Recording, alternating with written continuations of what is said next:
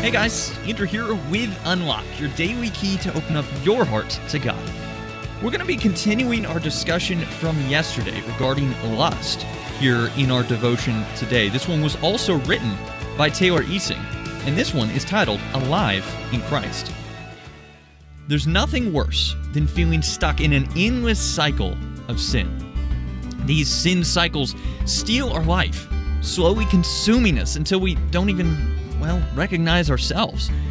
Pornography and lust are sins that are very difficult to give up, feeding that cycle of frustration and self hatred.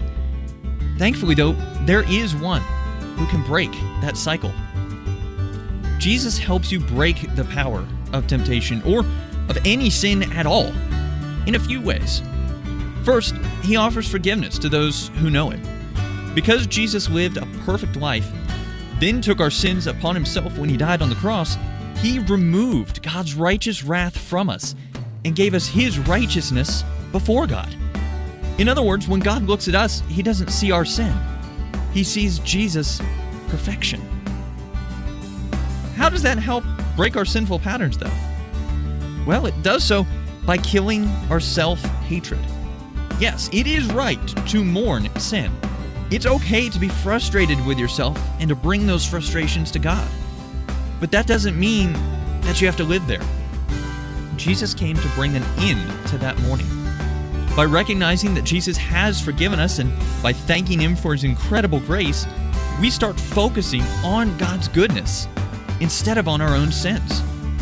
Another tool God gives us is Jesus' resurrection. God's power raised Jesus from the dead, and that same power lives in you if you know Jesus. God's power is the only way to defeat sin.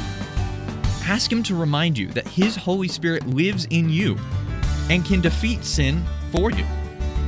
You can also know that because of Jesus' resurrection, you'll one day be resurrected from the dead, free of sin and brokenness forever. Lastly, Jesus gives us community. Find a trusted Christian you can confess your sin struggles to and ask them to keep you accountable. Ask them to remind you of Jesus' forgiveness and his power that lives in you. God is stronger than any sin, and he can bring healing. So let's talk about this. What sin cycle do you struggle with? Who can you talk to about it? How does Jesus help you break it? How can you help your friends who are stuck in a sin cycle?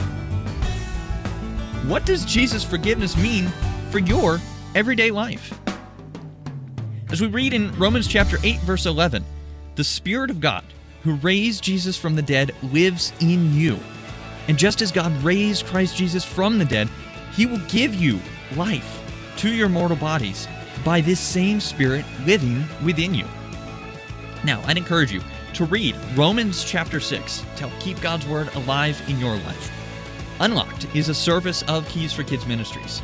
Have you seen the resources that we've got in our app? Just search on the App Store for Unlocked. You may be using that app to listen to this podcast right now, but if you're not, you can definitely do that on there as well as quite a few other things. Until next time, I'm Andrew, encouraging you to live life unlocked, opening the door to God in your life.